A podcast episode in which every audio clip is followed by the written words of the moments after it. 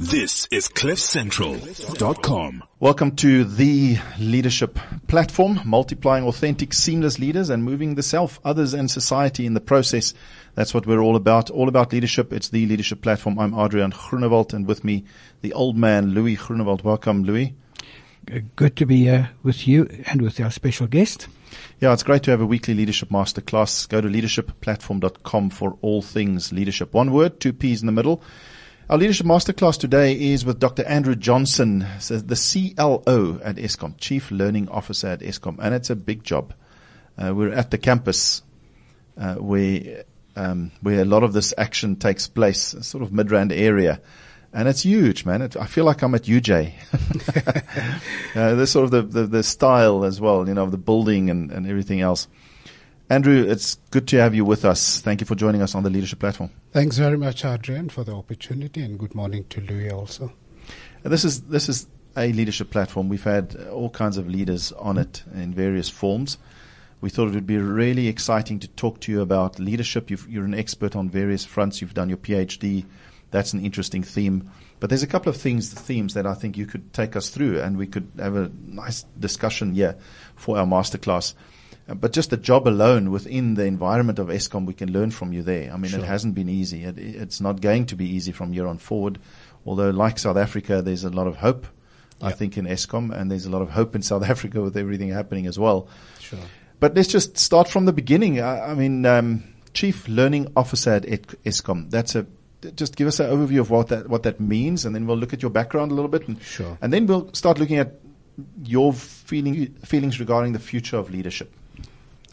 Thanks, Adriaan. Um, the Chief Learning Officer for Eskom uh, is responsible for all the learning and development in this environment.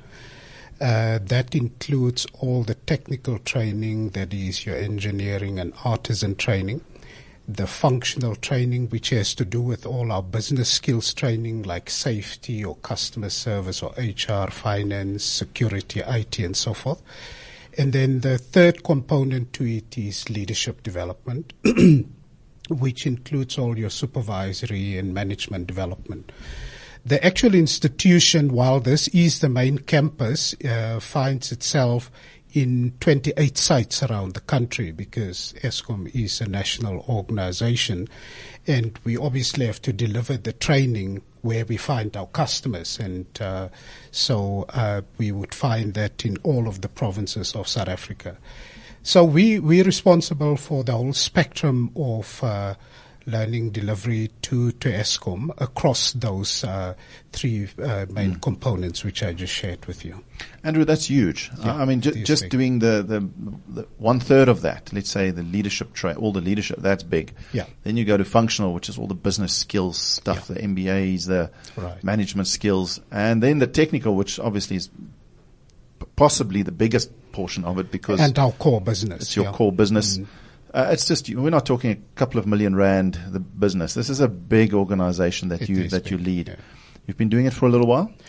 I've been in the job now. I was appointed in 20, um, uh, where are we now? 2015. Uh, sorry, 2016. So I've, it's just over a year that I've been in the role now. Uh, in the past, the academy used to run separately just with that functional and technical and the leadership used to be a separate entity as uh, what was called then uh, the Leadership uh, Institute mm. of Eskom. So it was a separate entity, and then when we amalgamated both things, uh, I was then appointed to take over the role. You're an industrial psychologist by trade, yes? That's correct, yeah. Where did you do that? I did, uh, obviously, I did undergraduate studies in South Africa in psychology um, up to honors level. And then I got a break to do my Master of Science in Occupational Psychology, as it's called, in England. Uh, and um, managed to go to Nottingham University to do my occupational psychology. I had a particular problem because my undergraduate studies and up to honors level was leaning towards clinical psychology. Mm. And when I did want to make the switch in South Africa, you couldn't really do it because you had to do undergraduate industrial psychology to go into that okay. space. Whereas in England, up to honors level, you could do uh, kind of a general psychology degree and you only specialize for your master's afterwards. That's why I managed to get into the program. And uh, it was just one of uh, those amazing breaks in my life because I got selected. I, I had not even the faintest, faintest hope that I would ever be able to get in the program. And then I got selected for a class of 16 from around the world. That's exciting. It's a good Yeah. experience, isn't it? Yeah, absolutely. the context. Then you're back here. And then I came back to South Africa. I did my internship in South Africa in industrial psychology, qualified as an industrial psychologist, and then pursued my doctorate uh, with uh, University of, of Johannesburg. Your doctorate theme. I'm always interested in that. It's about the role of mental models in enhancing effective uh, leadership behavior. So that's uh, it was around leadership. I had a very particular keen interest in that particular field. Okay, we, we, we- can break it down a little later on in our masterclass. But the, what's the essence there? Mental models. Uh, example. The mental models is a concept that comes from uh, Peter Senge. If you read his book, actually, The Fifth Discipline, the fifth discipline is about mental models.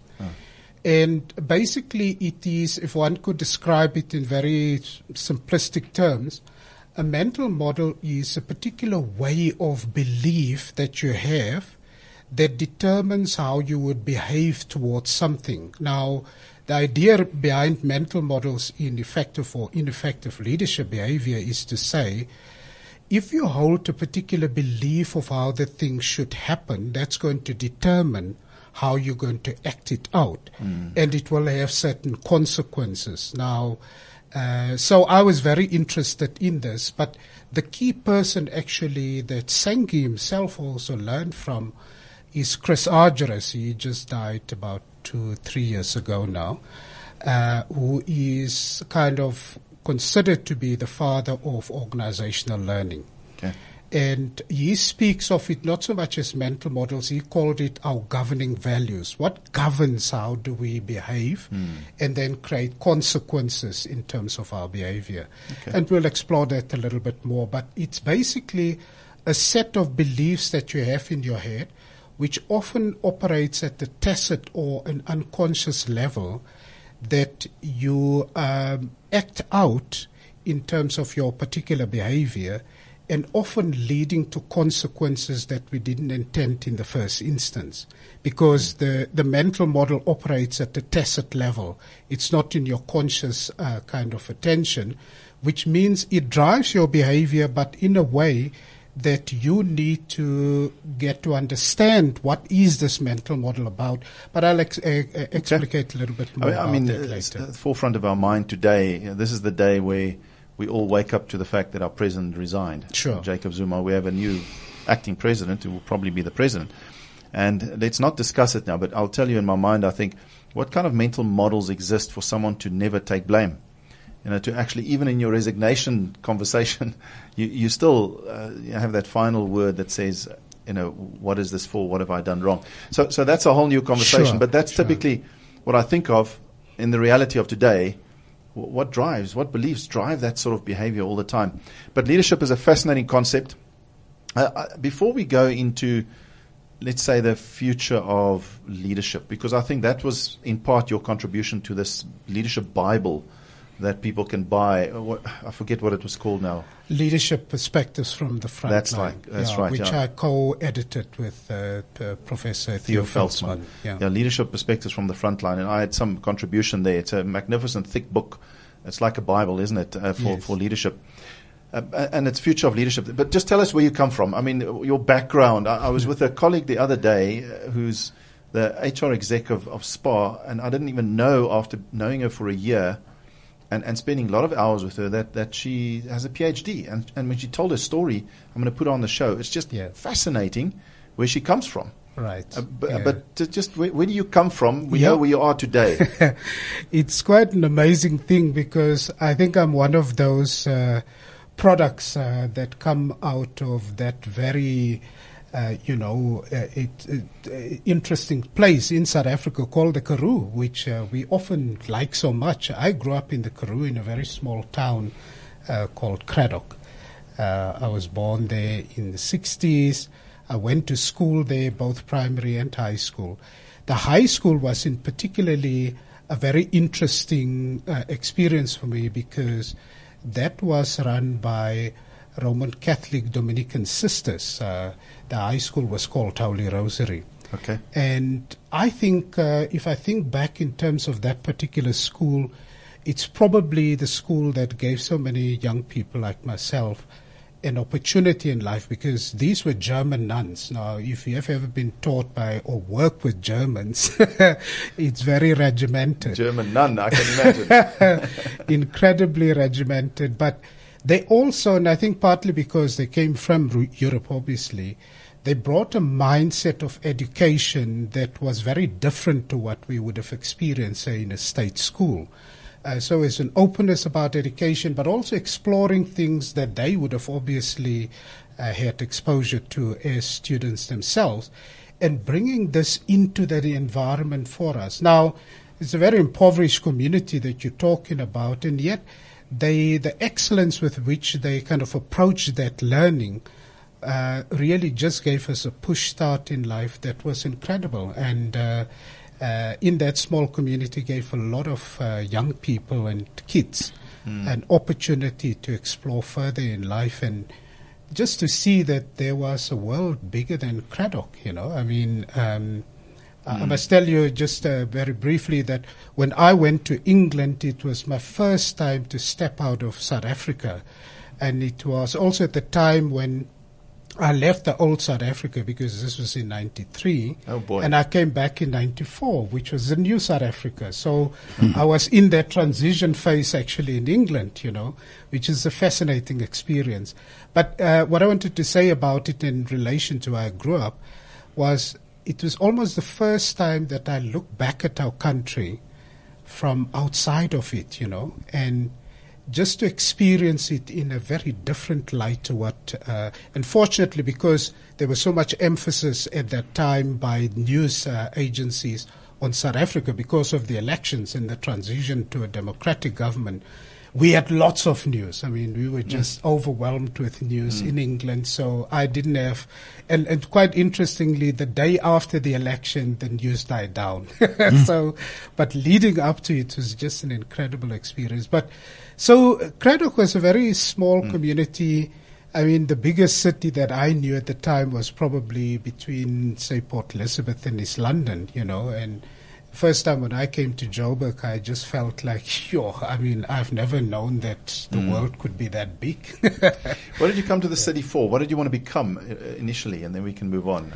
Uh, initially, I actually trained as a Catholic priest. Uh, uh, I was a Dominican monk uh, in, or friar as it's called, uh, at one point in my life. So uh, I spent quite a bit of my life in that environment. I can see you as that. You've Say again? I can see you as that.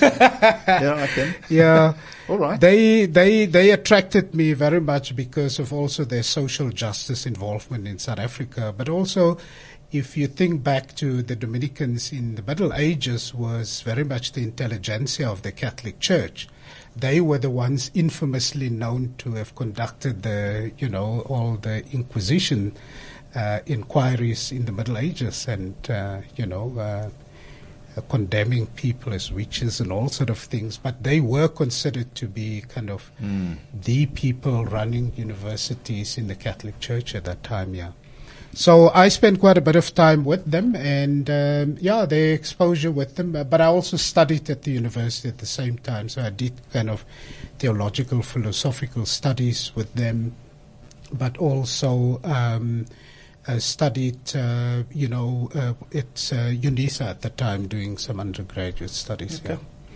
Well, from Cradock, and everything outside of Cradock is bigger than Cradock, Oh, absolutely. to to the big cities and, and, and a very big job, but also big opinions and views on leadership. Um, it's one of those nice stories, eh, Louis?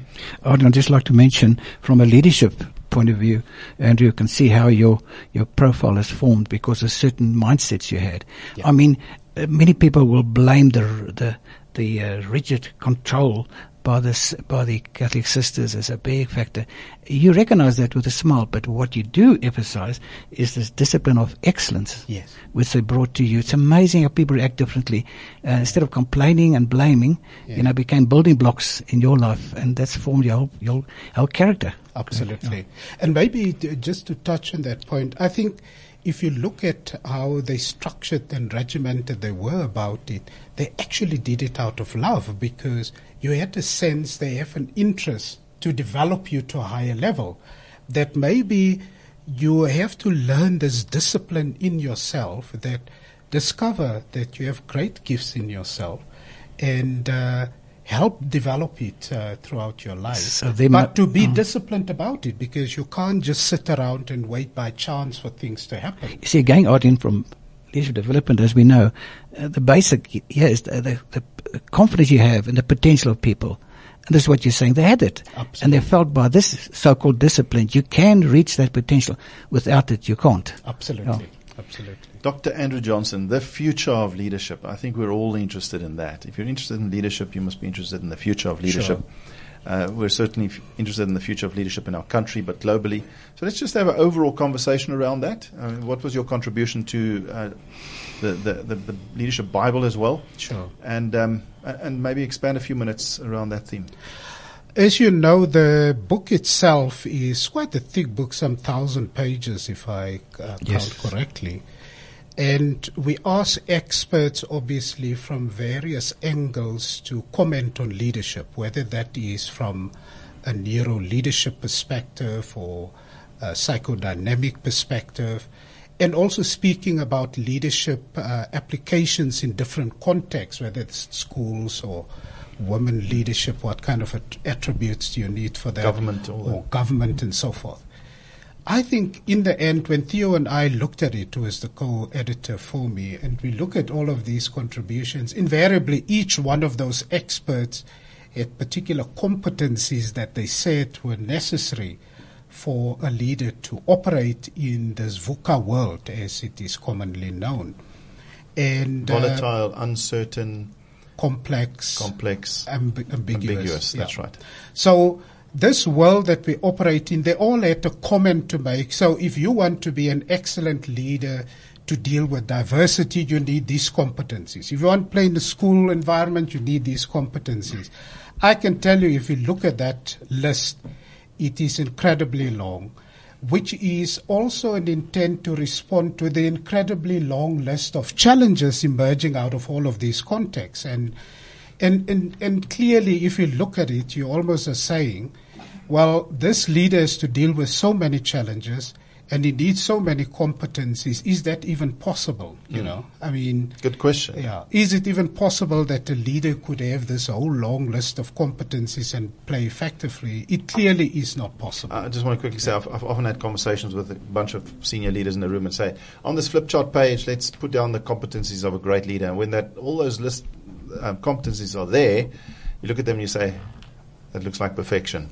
Yes. Can anyone ever do that? I Yeah. mean, it's not possible because we're human. It's But- clearly not. Continue. And and so we we had to we looked at that and we say, well, a leader then have to play. Uh, one of the things that we did, by the way, as we started off with the book, was to put leadership in some kind of framework to say a leader need to develop in, in even in relation to these various contexts that we were talking about. A leader needs to develop competencies that uh, help him to manage himself. So it's about yourself. It's then secondly about the others around you, the teams that you play with, or uh, uh, whether that be your own natural team or project teams that you find yourself in. Then a leader has to lead within his organization, kind of the third layer. And the fourth layer to be how do you lead in this broader world that your organization finds yourself in?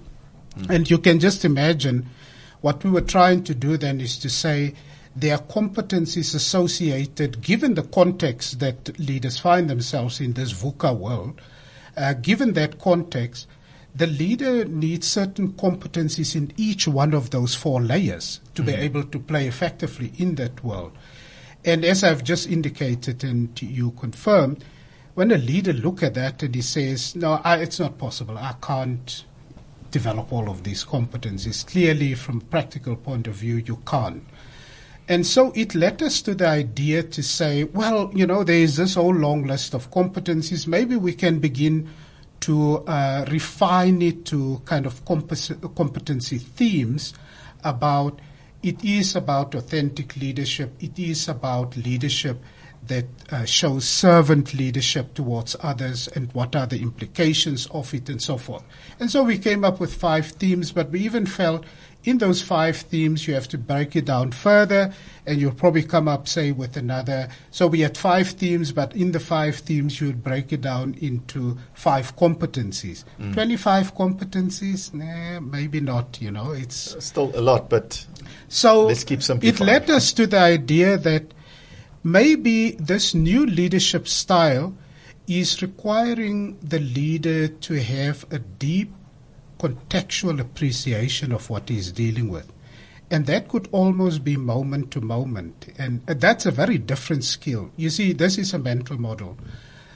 If a leader believes that we find ourselves, maybe described with this VUCA uh, concept, if a leader finds himself that the world we operate in, just because of this exponential change we're dealing with, he finds himself in a context of chaos, then he has to shift how he thinks about it. Let me just tell you why that could be the mental model uh, that uh, could help a leader to think differently. A leader could also say, uh, and this is invariably what leaders do say, is I find it incredibly difficult to manage my work, my family life, my social life, my academic life, if you want to pursue further education, all at the same time. And uh, therefore, I'm not going to do training right now because I have to focus on my work. So a leader would say, often we hear leaders saying, I can't come to the training now to do this leadership development because I've got too much on my plate. Now, what is the mental model that drives that leader? The mental model is that somewhere in the future, a time will arrive where all of these things will balance out. But we know that that is a lie. Hmm. It's not going to happen. No, it's not. It's not. It's not possible. In fact, that world is just moving faster and faster to create even more chaos around us. Now, if you were helping this leader to sh- switch the mental model to say, maybe I'm only dealing with chaos to a bigger or lesser extent, it says, I must deal with the chaos and not wait for a time in the future because that's a different mental Yeah, yeah. model. I must step up to this thing now to deal with this situation. I don't know how to do it, but I must look for the skills to do so. That is contextual appreciation because you're dealing with what is served to you in this moment. And so it led us to the idea that maybe there's a very different way that we can speak about the competencies that leaders need to develop. And maybe we just put this out as a kind of uh, teaser for people to think about is maybe the only skill a leader actually needs is skillful improvisation. Because skillful improvisation is asking you to step up to the situation as you find it right now and try and respond in the best possible way to that situation. Now, skillful skillful improvisation. improvisation. I mean, uh, just to bring the reality, not to throw you off balance, but uh, I was sitting with an executive this week, and the first thing, how are you doing? What space are you in? Just crazy. Honestly, I cannot spend quality time on any area of my life. And as we explored a little bit further, it came down to, but maybe uh, if this acquisition that we're involved with comes to an end and it's all settled down, maybe then I'll. It'll. So I said, you're assuming that there won't be another acquisition or that there'll be something else takes its space. Yeah. So I said, what would it mean for you if if Exactly. that assumption was wrong? You know. Yeah. So we had that conversation. It, it, it is real what you're saying. Yeah. We know it. The leaders listening right now know that they feel that way. You're just touching the surface of everything, and you feel like Mm-hmm. you can't go in depth into into any area of your life. Yes, yes. Um, and maybe that is all that we are facing right now. And maybe it's going to get worse until we find better ways to say, that is the chaos that you're dealing with. So how do you step up to that?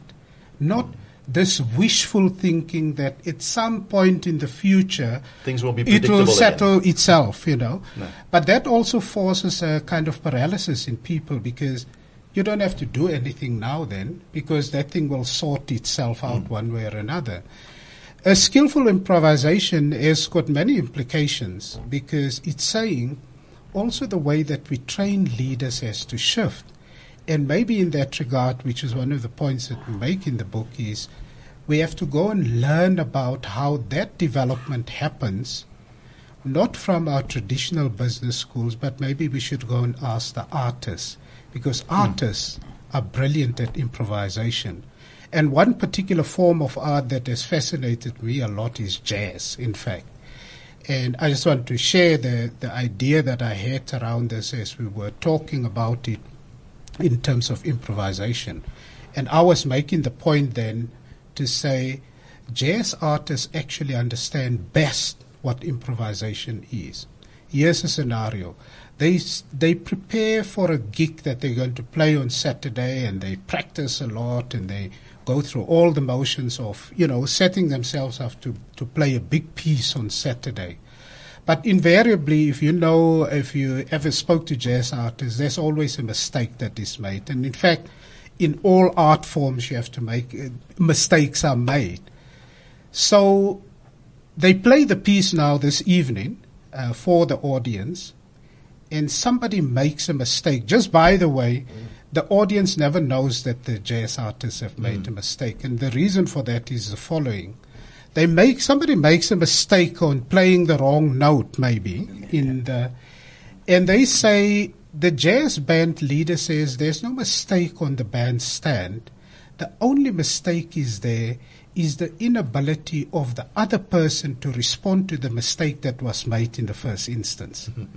So what happens is that when a mistake is made, the other players around you tune into the mistake to just take it on as if it is part of the piece of music that you're Sure. playing. And that's why you will never hear that there's a mistake in jazz because they they flow with what is there. It's a bit like what Donald Schön, who was a great uh, collaborator of Chris Argyris, uh, the two of them jointly being considered as the fathers of organizational learning.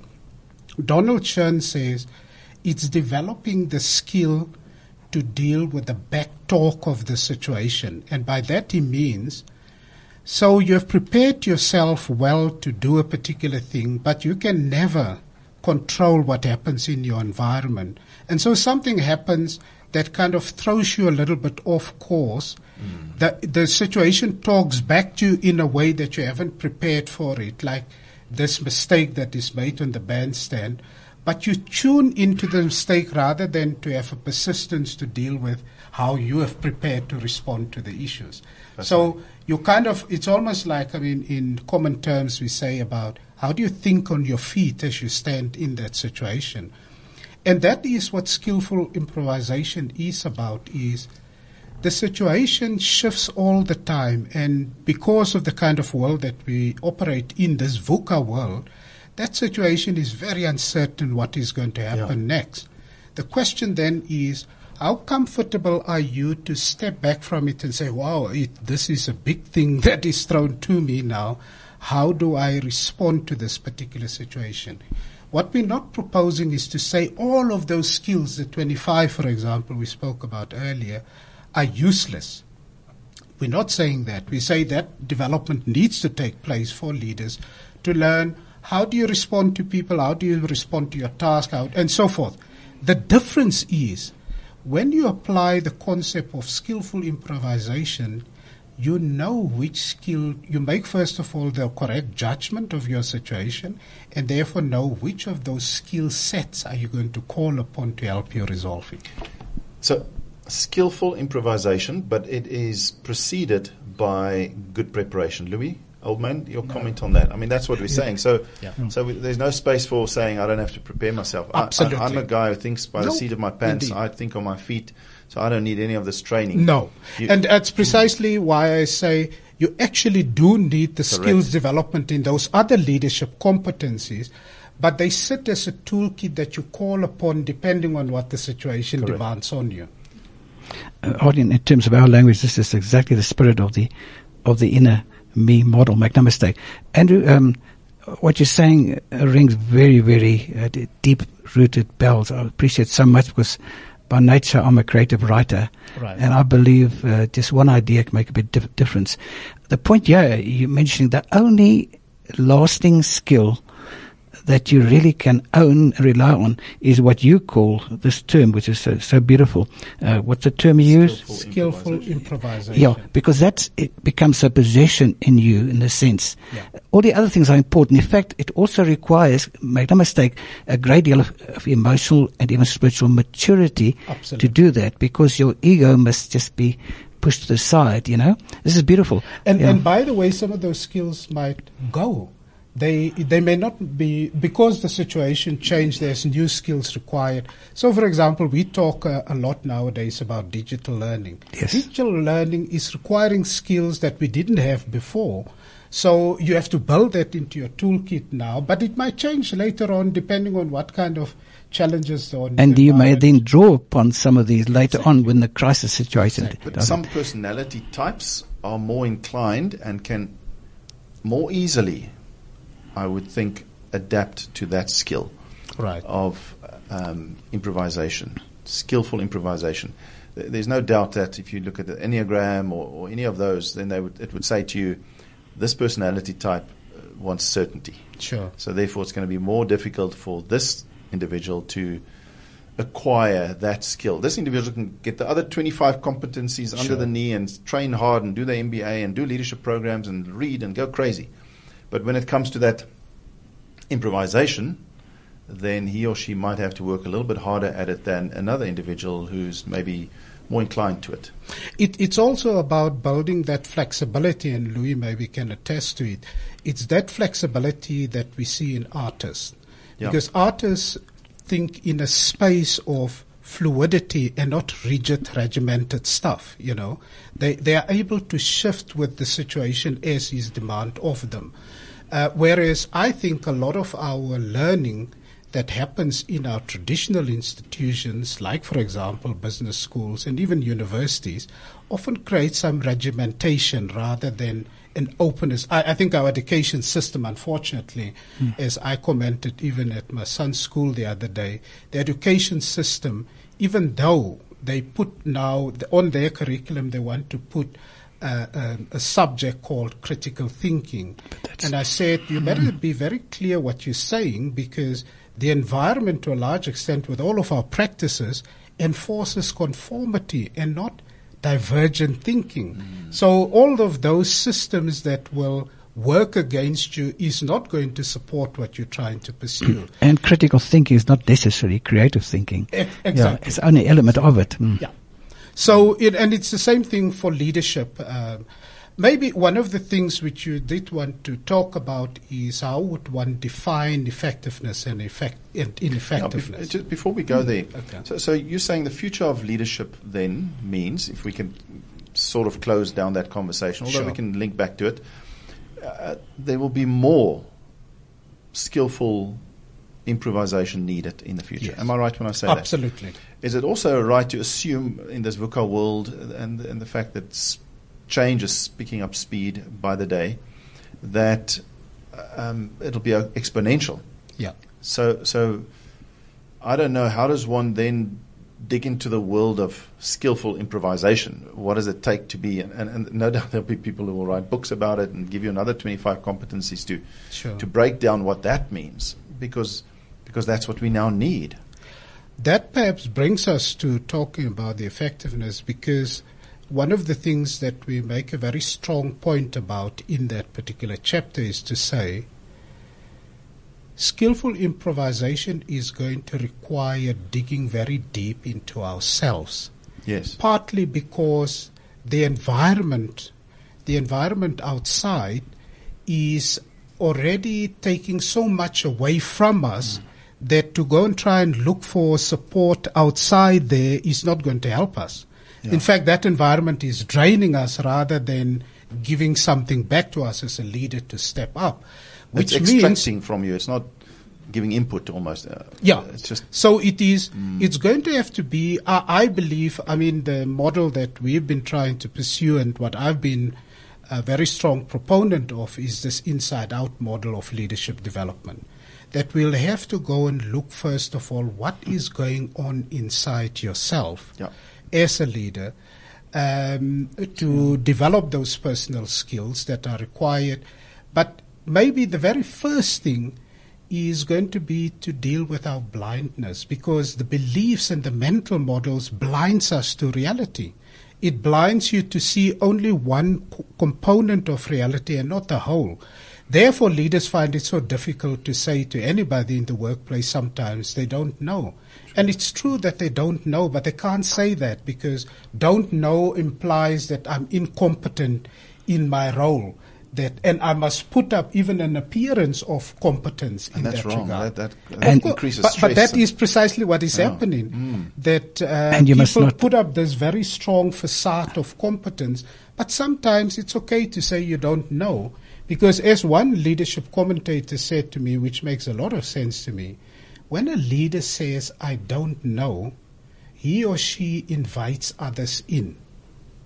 And what he means by that is to say, when I say I don't know exactly what is the answer to the challenge we're facing, I'm asking you to comment on it. Maybe you've got a better idea than what In I fact, have. I'm triggering the process to get the answer. Exactly. So I don't say I don't know and leave it there. Excellent. No, uh, it, It's it's nicely not. said. It's simply in, it's yeah. simply making the point, obviously, in a kind of metaphorical way to say, when you make that comment, you are now inviting others to make a comment also on this challenge that you're dealing. You're asking a But question. if I know everything, then I don't need your help to actually expand on the problem that we're dealing with.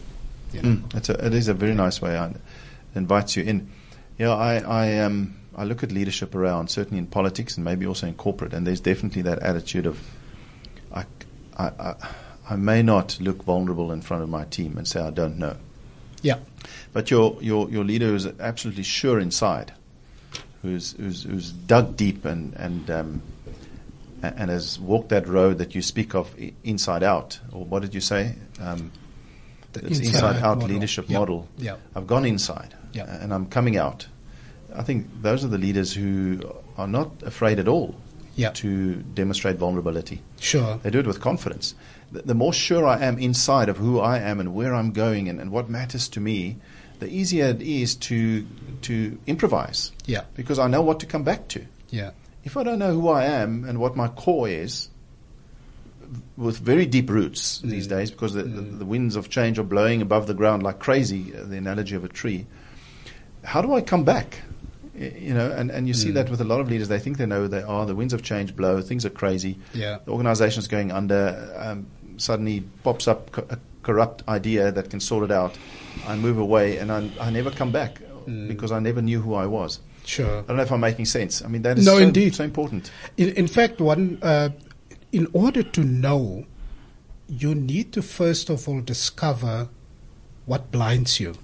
And uh, uh, Daniel Goleman, who is a big author, obviously, on the whole emotional intelligence, uh, comp- one of the, the first component, in fact, of emotional intelligence is self-management. That's what you have to do in the first instance before you can even begin to explore other things with other people. And he puts it so beautifully in this uh, knot, uh, the way that he describes it. And he says, the range of what we think and do is limited by what we fail to notice. So effectively, he's saying we are blind because we only see part of reality and not the whole. Although we operate as if we understand the whole, but we don't. We only know a very small component. Uh, some people would even say that that which we have gained as a reality through our senses only represent 1% of reality, but we act as if we know the 99.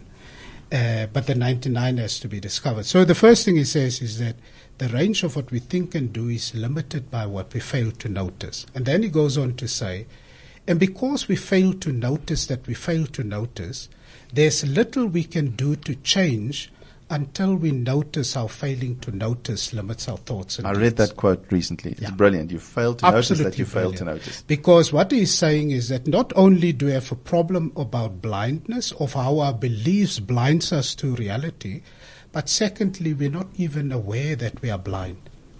So your unawareness of your blindness is a bigger problem because if you are a bit like an alcoholic, you know, if an alcoholic says that day, I have a problem. When he speaks to the people and say, "Hi, my name is Andrew. I'm an alcoholic," he's saying, "I'm owning my problem." That's the first thing you have to do.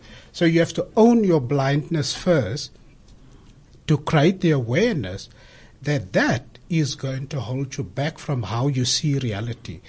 I think if organizations and leaders within organizations were just to open their eyes and see, I can't see everything here. It's impossible. It's just a a, a, a natural impossibility because our brains fundamentally restricts us to what we can or cannot see because it selects. Mm. Uh, but a little bit, uh, Adriaan, I just want to challenge you also here now. Your mind is blocking out the humming of the aircon, but you are not aware of that. Mm. Your brain does that automatically because it's focusing on some things while it excludes others in order to focus and then to create a response. And it has to. Pardon? As mortals, it has to. Yes. Otherwise, we will not survive. That's right. The system will shut down mm. if we have to try and. It's like a computer. It will be information overload. And the worst form of shutdown for human beings is obviously when you have a nervous breakdown because there's too much information. You can't deal with it any longer. But by the way, we have breakdowns the whole day long when we shout at somebody mm. and there's too much. You can't handle this boss that, you know, is that, so unreasonable. That's why mindfulness has become so yeah, strong. Because if you, if you really uh, go down that route, among others, you can start observing others. You can start observing yourself. You can sure. start observing the interaction right here as we sit here in your in your office. Absolutely. Uh, you know what are all the dynamics around while observing and listening effectively. So mindfulness supposedly is is part solution to all of that. Bring leadership ineffectiveness into this conversation. So we, we would say that one of the first things that Chris Argyris does is that he helps us define what would be mean by effectiveness. And he has got a very simple definition, which I really like because you can apply it in all instances. He says, effectiveness is the extent to which you achieve your intended consequences. And by that he means we have a particular intention to achieve. Let's say a leader says, I want to build a high performing team. That's my intention. Then I take certain actions, uh, which, because it's about achieving, you, you're taking actions now to achieve what you intended. Um, so you take certain actions. I give my people informal feedback. I don't wait until the end of the year only to give feedback. I do development. I coach on an ongoing basis. I point out where the person is on the right track as it happens, not like wait for later on. And you do all of those actions. So there's an intention. You take an action. And once you have taken the action, it leads to consequences. So the consequence could be that somebody from outside say to you, but your team plays so beautifully together and how they achieve what they set out to do, it means you have been able to achieve your intention. Yeah. So, effectiveness is the extent to which you achieve your intended consequences. Now, that is premised on the fact that there's synchronization between your intention, your action, and the outcomes. Yeah. But we know more often than not in life there's a mismatch between the intention and the action and certainly the consequence thereof. Is that because of the VUCA world?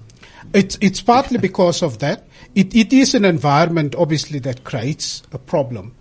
But in action science, which is what Chris Argyris is talking about, it has to do with the mental models that drives us. Mm. And I'm going to give you a specific example because I interviewed senior executives uh, on this uh, particular issue to see how they deal with it. So one of the things you would ask them is to say, what kind of leadership style do you have? I mean, it could be various questions, but I asked this one executive, what is your leadership style? And he says it is hands-off leadership style. Okay. Mm-hmm. Now it's ideally it's what we would like leadership to look like. It's hands off because you have coached, you've done everything, then you step back and let people do it themselves. So I said to him, illustrate for me with concrete example, what do you mean by uh, uh, hands off leadership style? Uh, he was the owner of a major uh, motor dealership. So he was talking about his sales manager. So he says, "Uh, What I would do is I go and sit with my sales manager at his computer.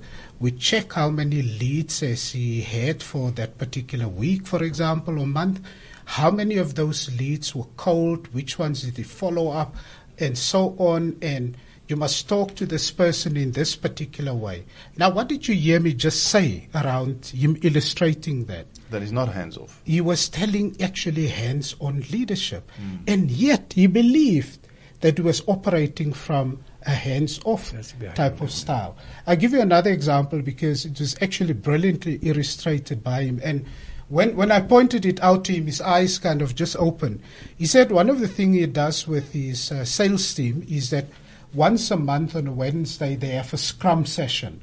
And the cr- scrum session was a rough session whereby we're really going to take you out. You haven't met your targets, and we are putting our heads, like in rugby, we're putting our heads into the scrum, and it's sweaty in there, and we and it's really rough. Okay, uh, and and people are putting ideas forward how to deal with this particular issue, so long they do what I want in the end. Yes. That's what he said. so he was demonstrating an unconsciousness that the mental model that was driving him was actually hands on leadership, although he publicly espoused a hand of leadership. And he couldn't understand why is it that with this hands off leadership style that he was expounding himself and wanting to believe in, and telling people that he was actually very much manifesting that kind of behavior, he couldn't understand why was he not achieving his consequences of this hands off. Interesting. And the, co- the consequence of this handoff would have been for him to be able to say, my man, my sales manager is actually doing the things that are really beginning to make his business, the sales, very effective. And I just had to stand back and support him and giving him some coaching here and there. But effectively, he and his team was doing that stuff. Hmm. He couldn't achieve that, and he couldn't understand why he's spending so much time on doing exactly the opposite. So the mental model that was driving him was hands on, although he believed in the mental model that he espouses hands off.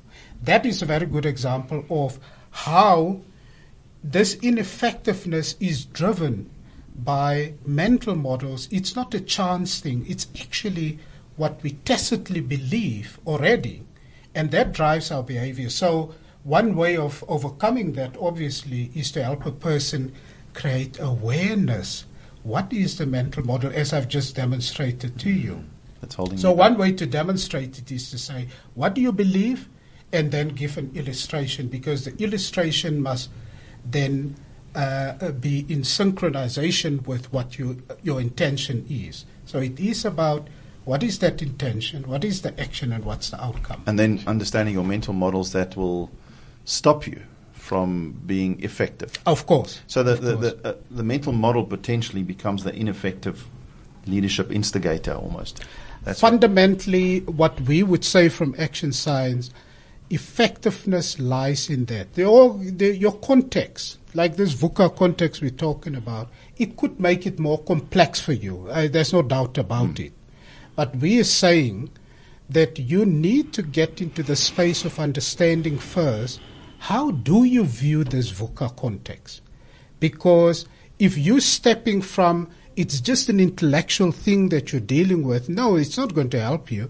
You need to get into your belief system that drives your behavior. And if you can't deal with that, you cannot even be effective. Even if you understand the VUCA world effectively, you're not going to be effective in that. So, Odin, that's why our hard-won experience confirms so much what you're saying, Doctor. The we speak of understanding your personal drivers, Absolutely. etc., uh, which of course you won't recognize until it's p- borne out to you. It's, it's incredible how this impacts on your uh, uh, behavior. Then we use uh, you speak of understand what you're doing wrong. Uh, we speak of the intruder principle. Sure. These are intruders to your authentic self. Right.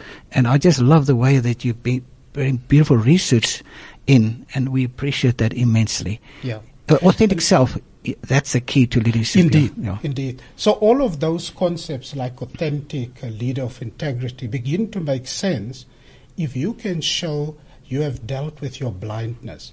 That, I am afraid to say, is not an easy task because what has to happen now, Adriaan, is a leader who, you know, pr- uh, says to himself that I've been a very effective lead, uh, well, I've been a leader now for the last 20 years and you're saying to the person, actually, what you've been pursuing for these last 20 years is not a belief that really make you very effective. And to let go of it, that's not, e- not easy because the belief system is actually built up in us from childhood. And that begins to influence how we interpret the world, our relationship, how do we make sense of what's going on around us. A clinical psychologist, for example, would say that uh, our belief system is in place by the age of seven. God, it's just The last time, the last time that we were free human beings was maybe at the age of two, because we still dictate what needs to happen, and soon our wishes and our desires have to conform with what is happening around us in society. In the first instance, our parents, who says there are certain things you can do and not others. And I will demonstrate that to you. And uh, the way maybe we grew up, uh, our generation, was that at some point that uh, belief was enforced on you. Uh, my grandmother had a brown leather strap that was written on klaar gepraat. So there's no more talking after that. Now she will take action. and that action is going to determine that you have to do it because you know there are consequences. Andrew, as we start winding down the last four or five minutes uh, of, of our leadership masterclass, uh, I mean, the context within, within which you've learned this and much more is the Eskom environment. I also want us to end off with SIOPSA. It's Sure. an organization you're part of that's, that's fascinating that people need to know of.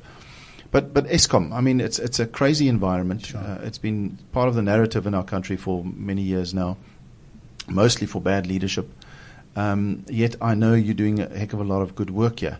So how have you navigated through that? And, Sure. and, and, and is this part of, is it this tough environment that's taught you some of these lessons? Yeah. Uh, I mean, we, uh, again, uh, in most organizations, people are developing at great cost uh, leaders, but we're not always seeing the results. Yeah. You know, somehow, in my view, collectively speaking, leadership development has failed the world. Sure. Okay, because Sure. for many reasons, and we've had those conversations on the show.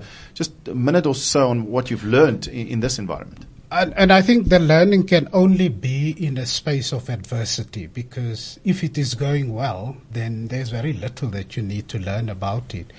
One of those things that I'm reminded of is what Kurt Lewin, uh, the father of action uh, uh, uh, research, basically would be talking about. And he says, uh, there's nothing more practical than a good theory. So you have to have a clear idea in your mind, first of all, what you want to do. So when we talk about, say, an inside out model of learning, then you need to begin to apply it. Okay, so that's what we did. And I can tell you that the very fact that Eskom actually is still operating, and I mean, there were times when it was really bad the way it operated and then better, and yet it kept going, means that there are thousands of people, including leaders within Eskom, who are just trying to make their contribution to making this thing work. And I think a lot of them, when we get feedback from those managers, because remember, we train from supervisory all the way up to executives, is that a lot of those leaders would say, uh, when we went through the programs here, it helped me also to take personal responsibility of what I have to do. Because I could say, well, all the things that are going so wrong at senior levels within the organization, I can hide behind it and do nothing.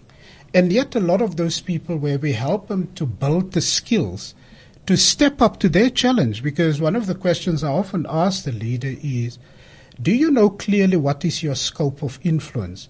And do you believe you've got some control about what happens within your scope of influence? Well, if you believe that, then get on with it because you can't wait for all of these things to be resolved and you're not dealing with the issues that you find in your particular scope of influence. And I think a lot of leaders have stepped up to it. Often get derailed with what is happening in the broader context, obviously. And I have a firm belief, I say it often to my team, that I believe uh, that which we had been able to do so well with the executive team when uh, in the early, like 2012, 13, 11, around that time, when we build a leadership uh, at senior level, the executive team, because when we embark on the leadership programs, the first thing I said to the CEO at the time was, you must also be subject to that very same training. I'm guessing Brian Dames. The Brian Dames in this particular instance. I, because I said to him, and I convinced him, first of all, you saying that w- that which you have such an expectation to see in your leaders in the organization, you are building exactly the same thing in yourself, but you're also preparing yourself to be a coach and mentor to people around you. How do we tackle what is my journey? is also now how do I am stepping up to helping you to, to do that. And I think mm. I think there's real possibilities for us to do it. And I believe we did make major inroads even in that middle management layer. Uh, I almost have a belief, hopefully it's expressing real hope in me, is that if we can sort out again what is happening at this higher level, uh, it's simply to unlock what yeah. is sitting dormant now, maybe in many people in Eskom. Uh, it's, it's a lot of people say, oh, we don't need the top politicians or we don't need a president of the country. We can sort things out on ground level. There's some truth to that, but the truth is we must have an ethical, good leader at the top of South Africa uh, who instills a certain culture in Comes an organization. And the same with Eskom, anywhere else. You know, you can't you can't have rot at the top, let's say, but uh, expect the rest of the organization to not have it, or weak leadership at the top and not. So good luck with that journey. We'll have you back on for sure. Just very quickly, SIOPSA, uh, just uh, one minute on the, on what they are, because it seems to be a bit of a hidden gem. Yeah. So um, one of the approaches which I wanted to take up with you at the moment, I represent Siopsa on the external affairs. Siopsa is the Society of Industrial and Organizational Psychology in South Africa and it's the professional society for all industrial psychologists. Mm. It's not compulsory because you just have to register with the Health Professions Council at the moment, and uh, we are the professional society that manages the whole spectrum of what could be considered to be psychology in the workplace. And that covers a whole spectrum of things, whether it is your training and development, whether it's talent acquisition, whether it is um, uh, even ER because we have to learn that, or HR management, all the skills in that, career management, psychometrics, Metrics. which is obviously one of the key components that we uh, deliver within organization. So it's, it's covering the whole spectrum of issues within the workplace. Organizational change is a key component of what. Uh, uh, uh so the society is is trying to manage how does that profession begin to step up to that role more effectively uh, within the workplace? I think one of the challenges of industrial psychologists in the past have al- always been that we, we got painted and we painted ourselves into a corner of just doing psychometrics. But it's probably just a tool in our hands to do these other things that I've just spoken to you about. Correct. And what we're wanting to do now and what I'm taking up for the society is to help bring that into the public sphere. It's almost like saying to uh, uh, interested parties out there, like media houses and so on, if you want to have comment on really topical issues within the workplace, we have experts available that can speak to this issue. And my role is to go and help connect them in with uh, those uh, external institutions to say, do you want to comment on stress in the workplace? We've got people that can talk about okay. it. Neuro, Neuro's uh, Neuro leadership. leadership. for example, we have got people and so forth. Yeah. So we'll certainly we want we want to connect more with that, and, and through our leadership app that we'll be launching, um, that will be out there very soon. That's the typical expertise that we can place on there too. Sure. Thank you so much, Dr. Andrew Johnson, Chief Learning Officer at Eskom. What a rich conversation. Um, let's all work on that skillful. The word in my mind is adaptation. But improvisation. improvisation. Is yeah. the same thing? Yeah. Uh, no, not adaptation, because improvise Adaptation almost assumes that you're stepping and you just ad- Adapting. adapting to that environment. Improvisation means you're still responding to it in You a very improve, but you still active move. way. Yeah. yeah. Positive Okay. response. All right, thank you so much. The Leadership Platform for all things leadership. And of course, that's our Leadership Masterclass. The old man, Louis Groenewald, thank you for being with us. And Dr. Andrew Johnson, look forward to being with you again next week. Thank you for joining us. This is CliffCentral.com.